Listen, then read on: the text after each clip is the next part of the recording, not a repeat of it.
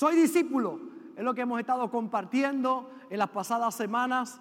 En la palabra de Jesús en Mateo capítulo 28, verso 16 al verso 20. Y, y haced discípulos a todas las naciones. Así que el discipulado o el ser discípulo es un proceso, un proceso de crecimiento, un proceso de aprendizaje. No solamente miembro de una iglesia, sino discípulo. Y hemos dicho que el discípulo va más allá de ser miembro de la iglesia, va más allá de visitar la iglesia, es el parte de un cuerpo vivo, es unirnos a ese cuerpo y ser productivos para el cuerpo, cada uno con su talento, su habilidad, con su llamado en particular para bendecir el cuerpo de Cristo.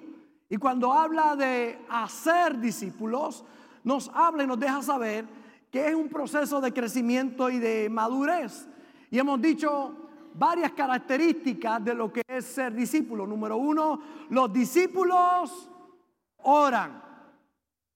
Una de las almas más poderosas que tienen los cristianos es la oración. Y hay mucha gente que tristemente pasan días sin orar, siendo esa la arma más poderosa o de las armas más poderosas que tenemos los cristianos, presentándonos delante de Dios. Los cristianos oramos y los discípulos entendemos el poder que hay en la oración. Yo he visto una y otra vez a través de mis 44 años sirviendo al Señor, yo le entregué mi vida a Jesús a los 10 años y llevo 44 años sirviendo a Jesús. He visto tantas peticiones contestadas del poder de la oración. He orado por cosas que las he visto instantáneas ocurrir en mi vida. Hay otras que han tomado un proceso de tiempo, ¿verdad? Un bebé para que nazca toma nueve meses, ¿verdad? Si una humano da luz, ¿verdad? Le toma nueve meses y sale un bebecito que pesa ocho libras. O si es Sami, doce libras. La Sami era una cosa, ya usted sabe, exagerada. Pero, pues, 8, 9 libras, 10 libras, ¿verdad? Algunos por ahí. Pero si hay un bebé elefante, cuando mamá elefanta da luz, le toma dos años para ir. ¿Cuántas hermanas le gustaría pasar dos años embarazadas? ¿Usted se imagina dos años embarazada? Pues está dos años embarazada, pero, pero cuando da luz, da un baby elefante. No ocho, no es 10 libras, cientos de libras, porque cuando sale, ya sale a caminar. Sale con libreta, con lápiz, con computadora. ¿Está ready? Toma dos años, el proceso es un poquito más largo, pero no hay que hacer como los babies, que hay que cuidarlo. Y no, no, no, ya, ya, ya nace grande. Porque hay procesos que toman más tiempo. Pasa con la oración, oraciones instantáneas, oraciones que toman un proceso. Orar por mi papá me tomó 10 años, verá, orando por él para que recibiera a Jesús. Aquello era un corazón de piedra. Eh, y sin embargo, como Dios cambió ese corazón de piedra a un corazón de carne. Diez años intercediendo, orando por él, creyendo que Dios tocará su vida. Porque los discípulos entienden el poder que hay en la oración. Número dos, los discípulos buscan la unidad, procuran y aman la unidad. Los discípulos no son bochincheros. Y yo, mire, hay que orar por dos o tres Buscan la unidad. Al que Dios le está hablando hoy, amén, recíbalo. Buscan la unidad en el cuerpo de Cristo. Echan a un lado las divisiones, echan a un lado el chisme y el bochinche y buscan la unidad. Número tres, los discípulos se muestran amigos. Yo podría estar predicando de ese tema por meses completos. El poder que hay en la amistad. Ayer la pasamos también, los matrimonios compartiendo, pasamos un tiempo de alegría, nos reímos, compartimos.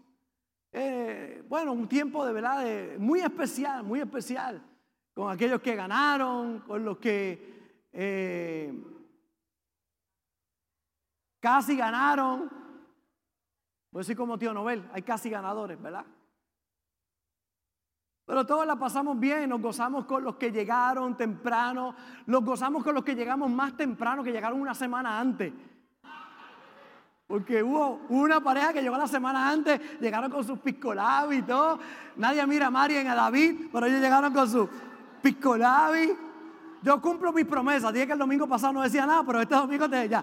Eso no cubría el domingo pasado. Y ellos llegaron con sus piscolabis. A Dios no llegó nadie. Y no llegó nadie porque si no era ese domingo. Era un domingo, era un sábado después. Así que yo espero que no hayan traído ayer los piscolabis de la otra semana porque iba. ¿Ah? ¿No? Ok. Pero la amistad, compartimos, nos reímos, pasamos un buen tiempo, ¿verdad? Y el poder que hay en la amistad. Amistad es poderosa. Si te quieres ganar a alguien para Cristo, primero gánatelo como amigo.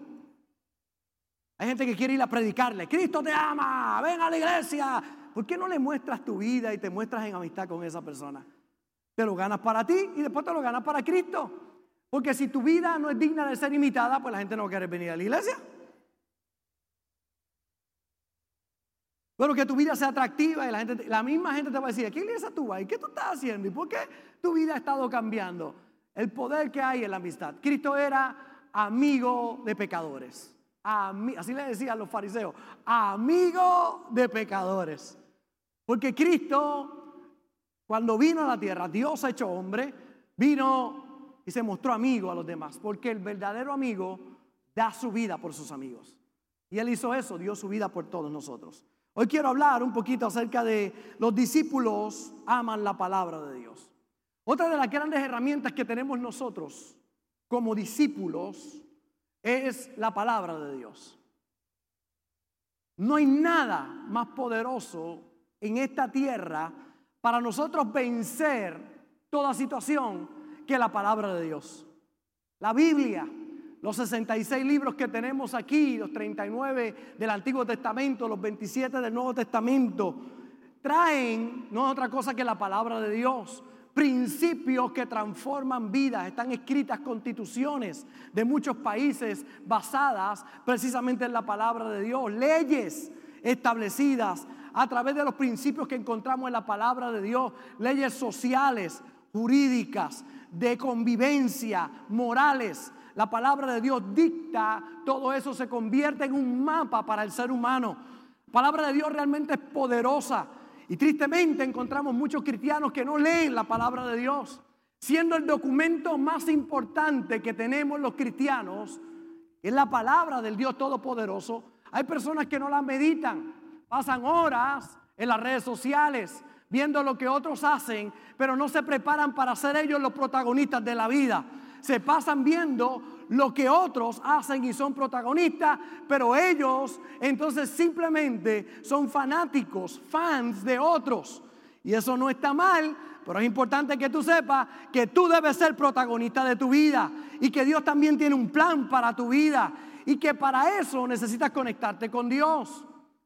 Y que cuando te conectas con Dios lo puedes hacer a través de la oración que ya la compartimos y a través de su palabra. Un arma muy poderosa. Efesios capítulo 6 dice que la palabra de Dios es la espada del Espíritu. Todas las demás partes de la armadura del cristiano son defensivas. La única arma ofensiva es la palabra de Dios. Es una espada para derrotar al enemigo, para derrotar las situaciones que puedas enfrentar. Cuando Cristo fue tentado, en Lucas capítulo 4 vino el mismo enemigo, se le presenta y comienza a tentarlo tres ocasiones. Cristo le dice, escrito está la palabra de Dios. Lo que habló fue la palabra, fue al Antiguo Testamento, lo que estaba escrito y la declaró. ¿Y qué hizo Satanás? Salió huyendo. Porque el poder de la palabra es realmente impresionante. Cuando te llenas de la palabra de Dios, tu vida comienza a tener un giro realmente extraordinario. Cuando vemos las escrituras, encontramos principios muy poderosos acerca de lo que la palabra de Dios significa. Vemos historias como la de Moisés cuando muere y Josué está a cargo. Ahora el gran patriarca Moisés, el caudillo de Israel, que saca el pueblo de Egipto, y lo lleva hacia la tierra de Canaán, no puede completar la tarea y la completa un joven llamado Josué. Toma algo grande en sus manos, una gran responsabilidad de guiar a todo un pueblo a entrar a la tierra prometida. Ahora le toca a Josué. Y aquí está una de las instrucciones más poderosas a líderes que quieren emprender con éxito. La recibió Josué cuando tomó esa responsabilidad. Él solo tenía los primeros cinco libros de la Biblia que los había escrito Moisés. Así que encontramos a Josué simplemente con los primeros cinco libros de la Biblia. Aquí están. Esto que está aquí. Esta parte que está aquí es la única parte que tenía Josué. Hoy usted y yo tenemos todo esto que está acá. Interesante. Además de esto, él tenía lo que llaman el Pentateuco, los primeros cinco libros de la Biblia escritos por Moisés. Génesis, Éxodo, Levítico, Número, Deuteronomio. Eso es lo que tenía Josué. Esos primeros cinco libros escritos. Y es interesante que con esos cinco libros, mira la instrucción. Aparece ahí en Josué capítulo 1 y el verso 8. Nunca se apartará de tu boca este libro de la ley. ¿De qué está hablando? De los primeros cinco libros, que era lo único que tenía. Y entonces Dios le habla a Josué para emprender el gran proyecto del pueblo de Israel de salir de la esclavitud para ir a ser libres a la tierra que fluye leche y miel, a lo que todos aspiramos, una mejor vida en Cristo una vida de salud, una vida de prosperidad, una vida de paz, una vida espiritual. Todos aspiramos a esa vida. Y para salir a esa transición, Dios le habla a Josué y le dice, nunca se apartará de tu boca este libro de la ley. Significa que no solamente es que está aquí escrita, sino que debe estar en mi boca. Que no se aparte la palabra de Dios. Deja de estar hablando malo. Deja de estar hablando palabras negativas. Y hay gente que piensa que hablar malo únicamente son palabras que son ofensivas o son palabras sucias. Mire, hay palabras sucias también como que no valen, no sirve, es una palabra mala. No puedes, es una palabra mala. Bruto, es una palabra mala bestia, animal, a una persona, decirle algo como eso. Hay papás que le hablan malo a sus hijos, le hablan sucio a sus hijos, declaran una palabra negativa, sus labios, lo que sale son las palabras incorrectas. Pero Dios le habla a Josué, le dice, Josué, vas a entrar a una nueva tierra, vas a poseer algo nuevo, vas a la tierra que fluye leche y miel, 400 años de esclavitud y ahora vas a pasar un nuevo nivel en tu vida. Te voy a dar el consejo de la palabra para ti hoy. Nunca se apartará de tu boca este libro de la ley, sino que de día y de noche meditarás en él. Para que guardes y hagas conforme a todo lo que en él está escrito. Porque entonces, diga conmigo, entonces, dígalo más fuerte, entonces, dígalo otra vez, entonces. ¿Cuándo? ¿Cuándo? Entonces. La palabra en tu boca. La vas a escudriñar, la vas a guardar, porque entonces harás prosperar tu camino y todo te saldrá bien. Yo creía que iba a provocar un poquito más de alegría ahí.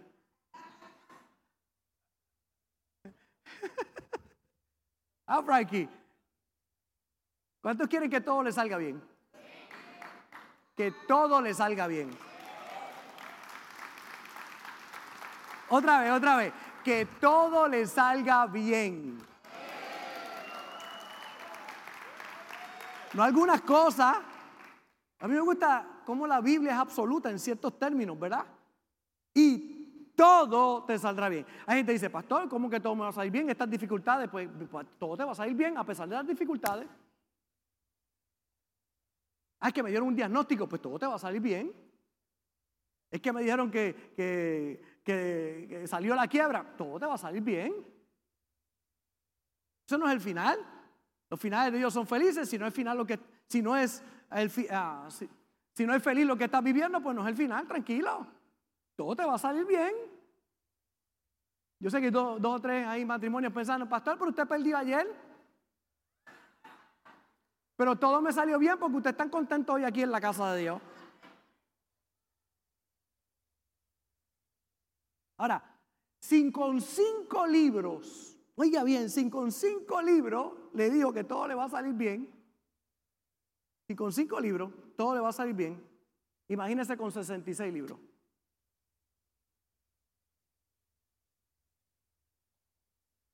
Con 66 libros. Es que los discípulos aman y se aferran a la palabra de Dios. Se convierten en termitas de la Biblia. Todos los días la leen, la escudriñan, escuchan a los pastores más extraordinarios del mundo. Robert Gómez, ese yo lo conozco, Bob Gómez. Gómez, oyen la palabra. Oyen la palabra, la escudriñan, la leen, la tienen en su boca. Y si tú meditas de día y de noche en esa palabra, entonces harás prosperar tu camino y todo te saldrá bien. La situación es cuando oímos otras voces, las ponemos por encima de la palabra de Dios. Mira cómo dice segunda de Pedro capítulo 1 verso 16. Porque no os hemos dado a conocer el poder y la venida de nuestro Señor Jesucristo siguiendo fábulas artificiosas, sino como habiendo visto con nuestros propios ojos su majestad. Este es Pedro que está hablando. Dice, pues cuando él recibió de Dios Padre honra y gloria, le fue enviada desde la magnífica gloria una voz que decía, hablando acerca de Jesús, este es mi hijo amado, en el cual tengo complacencia. Mira cómo dice Pedro, y nosotros oímos esta voz enviada del cielo cuando estábamos con él en el monte santo. Dice Pedro, dice, yo fui testigo también de oír esa voz en el monte santo, la voz de Dios a Jesús, su hijo.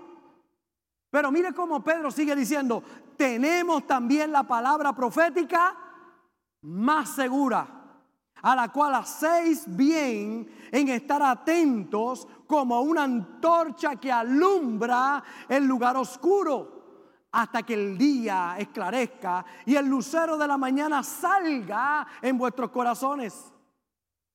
Oiga bien, porque es muy profundo lo que dice aquí. Pedro llega a la conclusión que la palabra segura o la palabra más segura es la palabra de Dios, por encima de toda voz que usted puede escuchar. Dice, nosotros fuimos testigos de la voz y estuvimos en el Monte Santo, pero tenemos la palabra profética más segura. ¿Cuál es la palabra profética más segura? La palabra de Dios.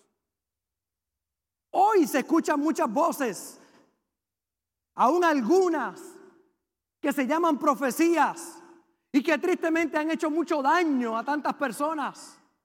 Yo creo en el don de la profecía, pero qué triste ver personas mal usando el don de la profecía y poniendo las palabras de ellos por encima de lo que la palabra de Dios dice.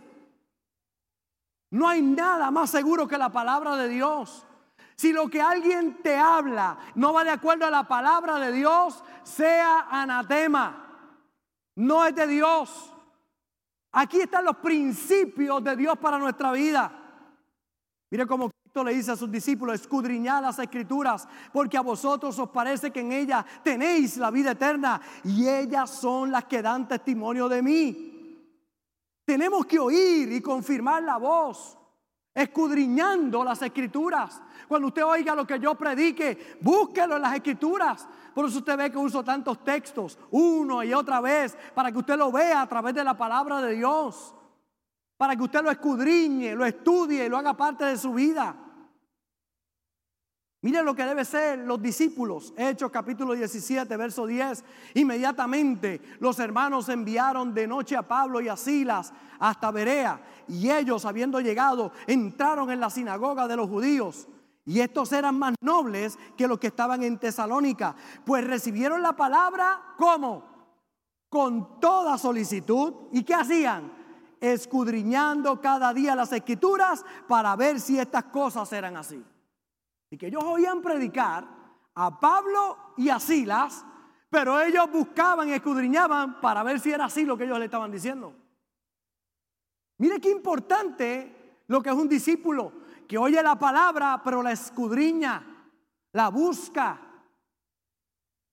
La Biblia es una antorcha lumbrera que nos da dirección a nuestra vida. Y es que se oyen a muchos expertos dar sus opiniones y a muchas personas que tristemente hablan pero fuera del fundamento de la palabra de Dios. Hay algunos que están en una peor condición creen que todo lo que dice Facebook, TikTok, Instagram, YouTube es verdad. Hay gente que va y ve algo en Facebook y dice, eso tiene que ser verdad. ¿Quién le dijo a usted que tiene que ser verdad? Yo veo tanta gente que se deja influenciar por lo que otro escribió, por lo que otro dijo, por las opiniones de otras personas. Y usted tiene que aprender a poner su casa sobre la roca, a escudriñar las escrituras, a aprender lo que Dios dice, personalmente estudiarlo, porque eso le va a dar solidez en su vida. Usted no tiene idea de cuántas cosas he escuchado yo, he escuchado yo a través de todos estos años. 44 años sirviendo al Señor. Cuando yo le entregué mi vida a Jesús, Diez añitos tenía. Usted no tiene la idea los mensajes que yo escuché que me daban terror en vez de alegría. Que me daban terror. El anticristo ya nació.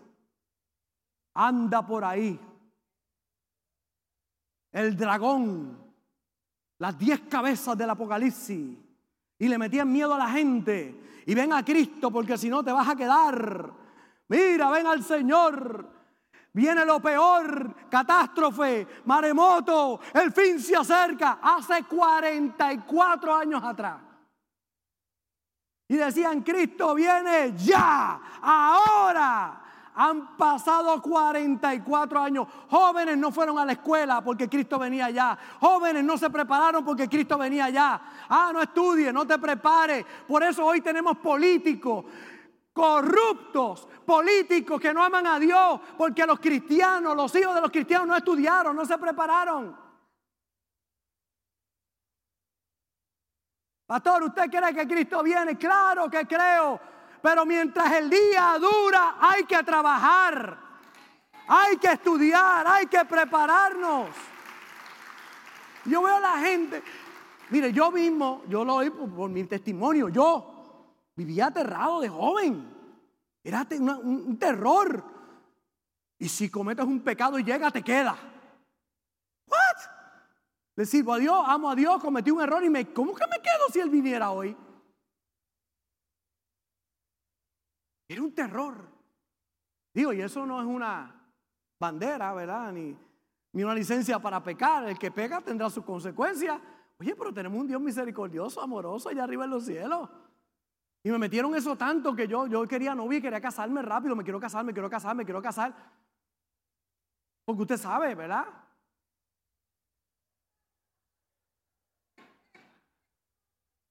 Señor, no venga todavía, dame un break, dame casarme. Por favor. Y yo vi a, esos predicadores que me metían miedo. ¿Qué esto viene? ¿Qué esto viene? Yo, Señor, no venga, dame un break, deja que me case, dame un break. Después que me case, deja la luna de miel, deja que pase la luna de miel y entonces puedes venir cuando tú quieras. Estoy aterrado. Esa es la realidad. Prohibido olvidar. Prohibido olvidar los que rompían televisores porque era el cajón del diablo. Prohibido olvidar la ignorancia que en algún momento tuvimos como cristianos y que tenemos que pedir perdón a las generaciones pasadas.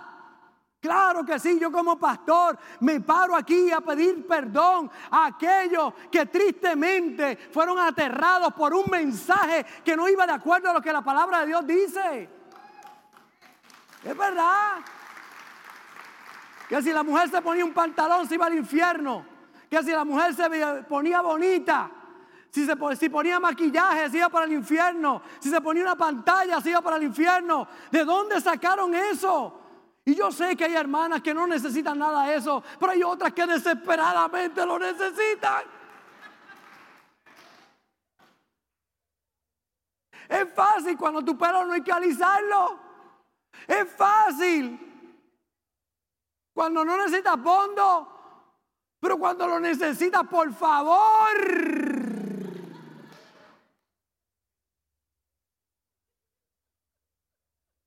Le ponían aquí un prendedor así, de grande, pero aquí ponerse aquí era pecado. O sea, la prenda aquí, pero seis pulgadas más arriba era pecado.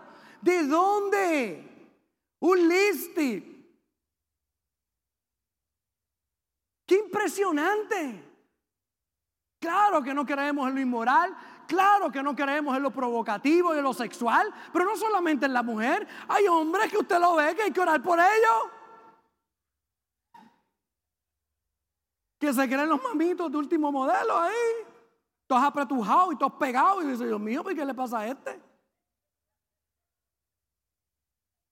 Bueno. Eso no estaba en las notas, pero yo no sé por qué salió. Tiene que sujetarse a la palabra de Dios. Mire, Mateo 24, 35, el cielo y la tierra pasará, pero mis palabras no pasarán. Y que muchas cosas condenaron como pecado. Y hoy usted ve a esa gente en los púlpitos como si no hubiese pasado nada. No le han pedido perdón a nadie. Que pintarse las uñas era pecado, ahora tienen las uñas más grandes. Desde los púlpitos predican, pero antes era pecado, pero ahora muchos movimientos en Puerto Rico, oiga bien, muchos movimientos en Puerto Rico que aquí prohibían eso, pero los Estados Unidos no, del mismo movimiento. O sea, que era pecado única y exclusivamente en Puerto Rico. Nosotros somos una cosa especial. O sea, usted coge el avión y se puede cambiar del pantalón a, de la falda del pantalón en el, en el, en el avión, porque cuando llega a Estados Unidos no es pecado. Ahora, cuando venga para acá, póngase la falda para llegar a Puerto Rico, porque acá es pecado. O sea, es como un pecado regional.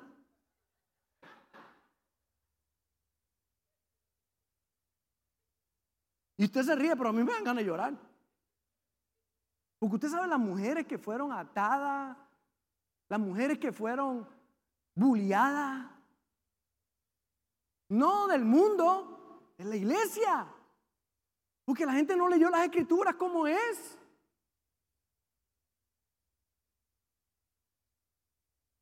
Ezequiel capítulo 22, verso 30. Yo he buscado entre ellos a alguien que los defienda Alguien que se ponga entre ellos y yo y que los proteja como una muralla. Alguien que me rude por ellos para que no los destruya, pero no he encontrado a nadie. Dios buscando a alguien que haga vallado, se para en el medio para bendecir al pueblo, que traiga un mensaje no de atadura, un mensaje de libertad, un mensaje no de tristeza, un mensaje de gozo, no un mensaje de, de que todo se va a acabar, un mensaje de que en Cristo todo comienza. Por eso cuando las opiniones del hombre vayan en contra de lo que Dios ha dicho, créele a Dios. Créele a Dios. Dios está buscando discípulos que le crean a Él. Que usen su fe y le crean a Él con todo el corazón. Aunque cuando le están creyendo a Dios por algo, todo lo contrario lo puedan ver con sus ojos naturales. Esta escritura me llama mucho la atención, segunda de Reyes 4:8. Una mujer que no podía quedar embarazada, dice, aconteció también que un día pasaba Eliseo por Sunem y había una mujer importante que le invitaba insistentemente a que comiese y cuando él pasaba por allí venía a la casa de ella a comer y le hizo una casa al profeta y este hombre dice en el próximo verso, el capítulo 4, verso 16, y él le dijo, ¿qué pues haremos por ella? Y Giesi respondió, ella aquí no tiene hijo y su marido es viejo. ¿Su marido es qué? Tenía un marido que viejo. Dijo entonces, llámala. Y él la llamó. Y ella se paró a la puerta. Y él le dijo, el año que viene por este tiempo abrazarás un hijo. Y ella dijo, no, Señor mío, varón de Dios, no hagas burla de tu sierva. Y él se para en la puerta y el varón de Dios le dice, el año que viene a esta fecha vas a tener un hijo. Una palabra que viene de Dios. En 12 meses tendrás una criatura en tus manos. Qué poderosa esa palabra. Su marido era qué? viejo. No habían podido tener hijos. Pero ahora viene una palabra de Dios. A aquella mujer le dice, vas a dar a luz un baby.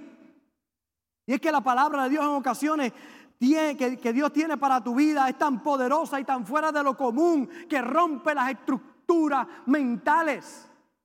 Comienzas a pensar diferente. Por eso es importante que la palabra de Dios haya cabida dentro de ti, que saques toda palabra de duda, toda palabra sucia, toda palabra negativa, la saque y permita que la palabra de Dios entre dentro de ti, porque los discípulos aman la palabra de Dios. Cuidado, porque algunos usan la palabra de Dios para meter miedo, para condenar, para juzgar, para mandar al infierno. Usan la palabra de Dios para destruir en vez de para edificar. Pero qué bueno que cuando usted viene a esta casa, sale de aquí redarguido, pero con gozo. Alegre. Hay algunos que yo sé que dicen, el pastor dio un bangue hoy, pero como que no lo sentí. El pastor me corrigió, pero como que me voy contento. Estoy alegre. Que la palabra de Dios inspira, te corrige, pero inspira. Mire, mire qué escritura más poderosa. Pablo le escribe a Timoteo, segunda de Timoteo 3:16. Esta es una escritura que usted debe aprenderse de memoria. Toda la escritura es inspirada por Dios. Hablando de esos 66 libros. Y útil. ¿Y útil para qué? ¿Para qué? Vamos, ayúdame a predicar. ¿Para qué? ¿Para qué más? Redarguir. ¿Para qué más? Corregir. ¿Para qué más? Instruir en justicia. A fin de que el hombre de Dios sea qué? Enteramente preparado para toda buena obra. Eso es lo que hace la palabra de Dios. La palabra de Dios es útil. La palabra de Dios inspira, te enseña, te lleva a un nuevo nivel en tu vida. Eso hace la palabra de Dios. Para eso es lo que sirve la palabra, no para meter miedo, no para hablar de destrucción, no para condenar, no para juzgar. Vamos a creer en ese Dios que protege, no que destruye. En un Dios que descendió para tomar nuestro dolor, enfermedad y pecado y derrotar todo eso en la cruz del Calvario. Vamos a clarificar nuestra mente en realidad, en la realidad de la palabra de Dios y sacar todo lo que en el pasado quisieron meternos en la mente a nosotros. Como cristianos, como el que el cristiano era el aburrido, el triste, el amargado. Cristianos con cara larga. Tú no puedes hacer nada con la cara que tienes, pero sí con la que pones. Así que pon una buena cara. Si Cristo está en tu corazón, avísale a tu cara, por favor. Todo el mundo da conmigo, la cara, la cara, la cara. ¿Cómo alguien puede estar amargado cuando Dios vive dentro de él? Explíqueme eso. ¿Cómo alguien puede estar amargado cuando Dios vive dentro? Está dentro de ti. Pues entonces debes dejar mirar hacia afuera y comenzar a mirar hacia adentro. Dios anda conmigo, Dios va conmigo. Mm. Santiago le dice a la iglesia, amados hermanos míos, no erréis, toda buena dádiva, todo don perfecto desciende de lo alto, del Padre de las luces, en el cual no hay mudanza ni sombra de variación. Él de su voluntad nos hizo nacer por la palabra de verdad para que seamos primicias de sus criaturas. No erréis, toda buena dádiva viene de lo alto. Todo lo bueno viene de Dios.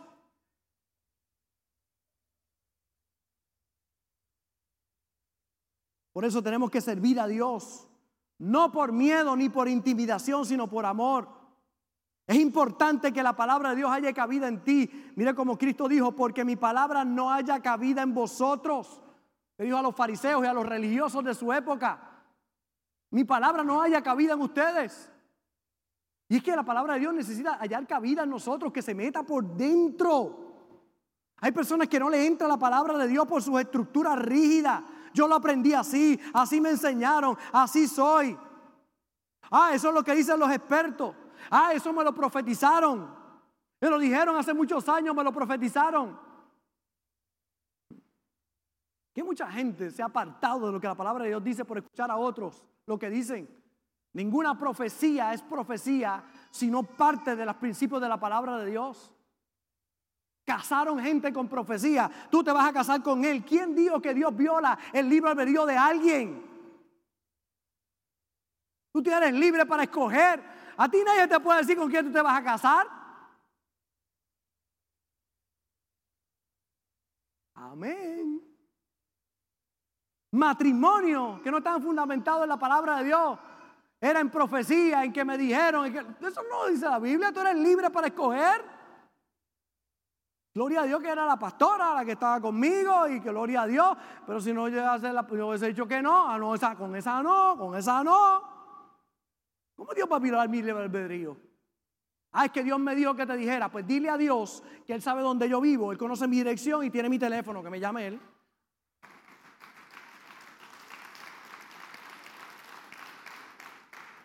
Mire qué fácil. Ah, que Dios me dijo eh, que me des mil dólares.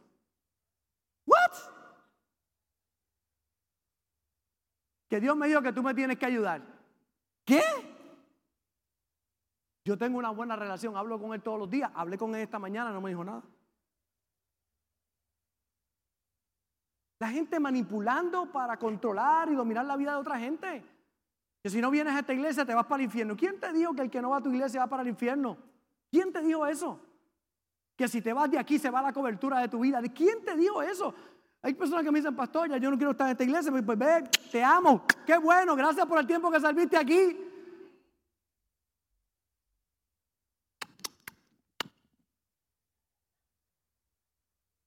Los pastores condenando a otros, vas para el infierno si no estás aquí. ¿Qué infierno? El infierno vives tú, mi hijo.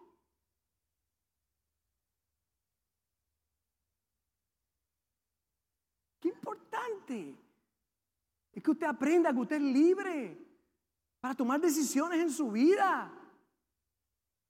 Ah, pastor, pero usted ha dicho que los hijos hay que llevarlos a la iglesia. Sí, las mías, mientras yo sé que pague la casa, yo pague el carro, yo pague el internet, yo pague todo, tienen que hacer lo que yo digo, así yo.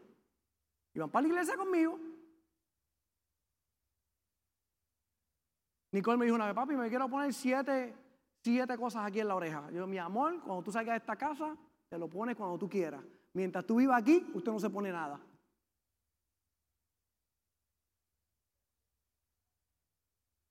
No, ya tenía la normal, pero ya quería siete. Y yo, mamá, cuando te tomes un, agua, te vas a ir por todos lados el agua, mi vida. Mi cielo. Pastor, y si se lo quiere hacer después que dio su. Pues si, si lo quiere hacer, esa es su responsabilidad. Pero mientras está en casa, es mi responsabilidad. Y quiero poner siete tatuajes, pero te los pone cuando tú los puedas pagar y estés fuera de esta casa. Todo lo que tú quieras. Te quieres tatuar la cara, te voy a amar igual. Te voy a beso y te voy a querer, te voy, pero eso cuando ya tú pases 21 años, tu cerebro se forme y ya esté completo para poner buenas decisiones en tu vida. Las vas a tomar tú bajo tu responsabilidad.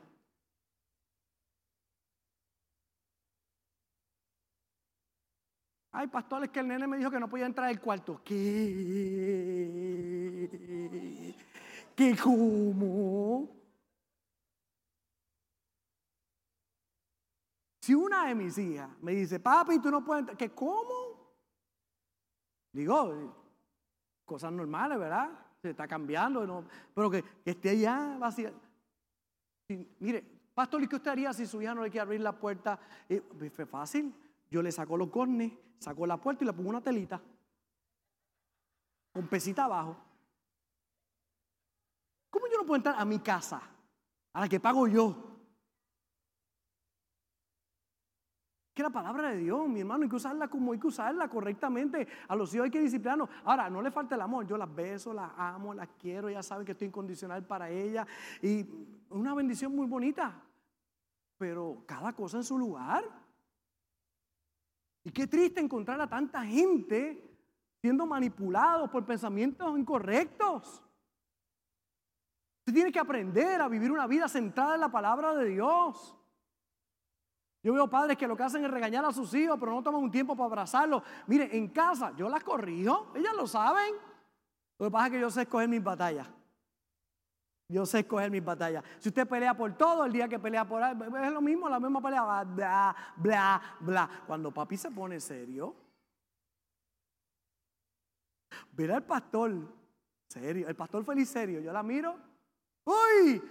¿Y dónde lo aprendió? De mi papá. Mi papá me miraba y era como Superman, así. Había respeto, mi papá no tenía que decir nada, simplemente su mirada, su carácter, sabía que no lo había hecho bien y había arrepentimiento en mi corazón. él, no me, él no me hablaba y yo estaba, papá, perdón, perdón, perdón, perdón. Qué lindo el respeto. De no alzarle la voz a los padres. El cuidado que tenemos que tener. Y entre nada de eso estaba aquí.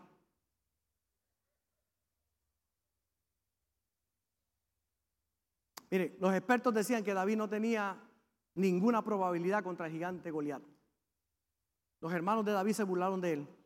El rey le dijo, tú no puedes. El gigante lo menospreció, pero David conocía la palabra de Dios. Necesitamos cristianos que conozcan la palabra de Dios, padres que conozcan la palabra de Dios, hijos que conozcan la palabra de Dios, discípulos que amen la palabra de Dios. Por eso haz espacio para lo que Dios tiene que decirte. Porque cuando Dios quiere hacer algo, y tú te encuentras con una situación, créele a lo que Dios ha dicho para que puedas salir al otro lado. Miren cómo dice Jeremías 23, 29. No es mi palabra como fuego, dice Jehová, y como martillo que quebranta la piedra.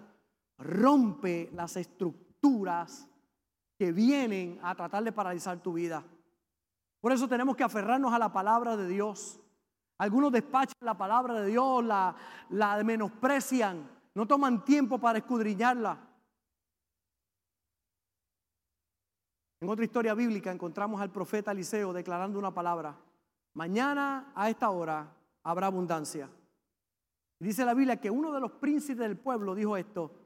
Y un príncipe sobre el cual, sobre cuyo brazo el rey se apoyaba, respondió al varón de Dios y dijo, si Jehová hiciese ahora ventanas en el cielo, ¿sería eso así? Y mire lo que le dijo el profeta, he aquí tú lo verás con tus ojos, mas no comerás de ello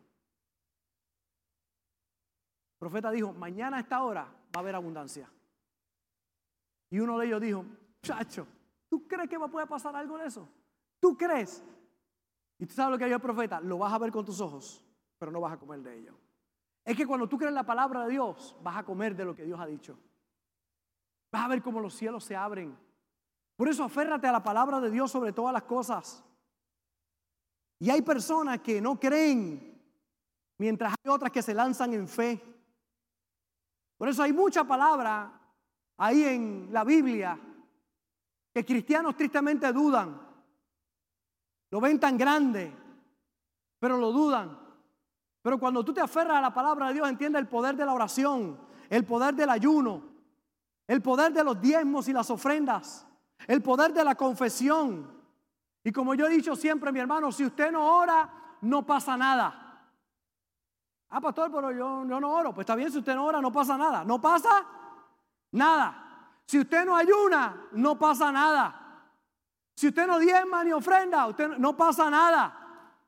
Pero si tú quieres que pase algo, ora, ayuna, diezma y ofrenda, confiesa para que cosas grandes comiencen a pasar en tu vida.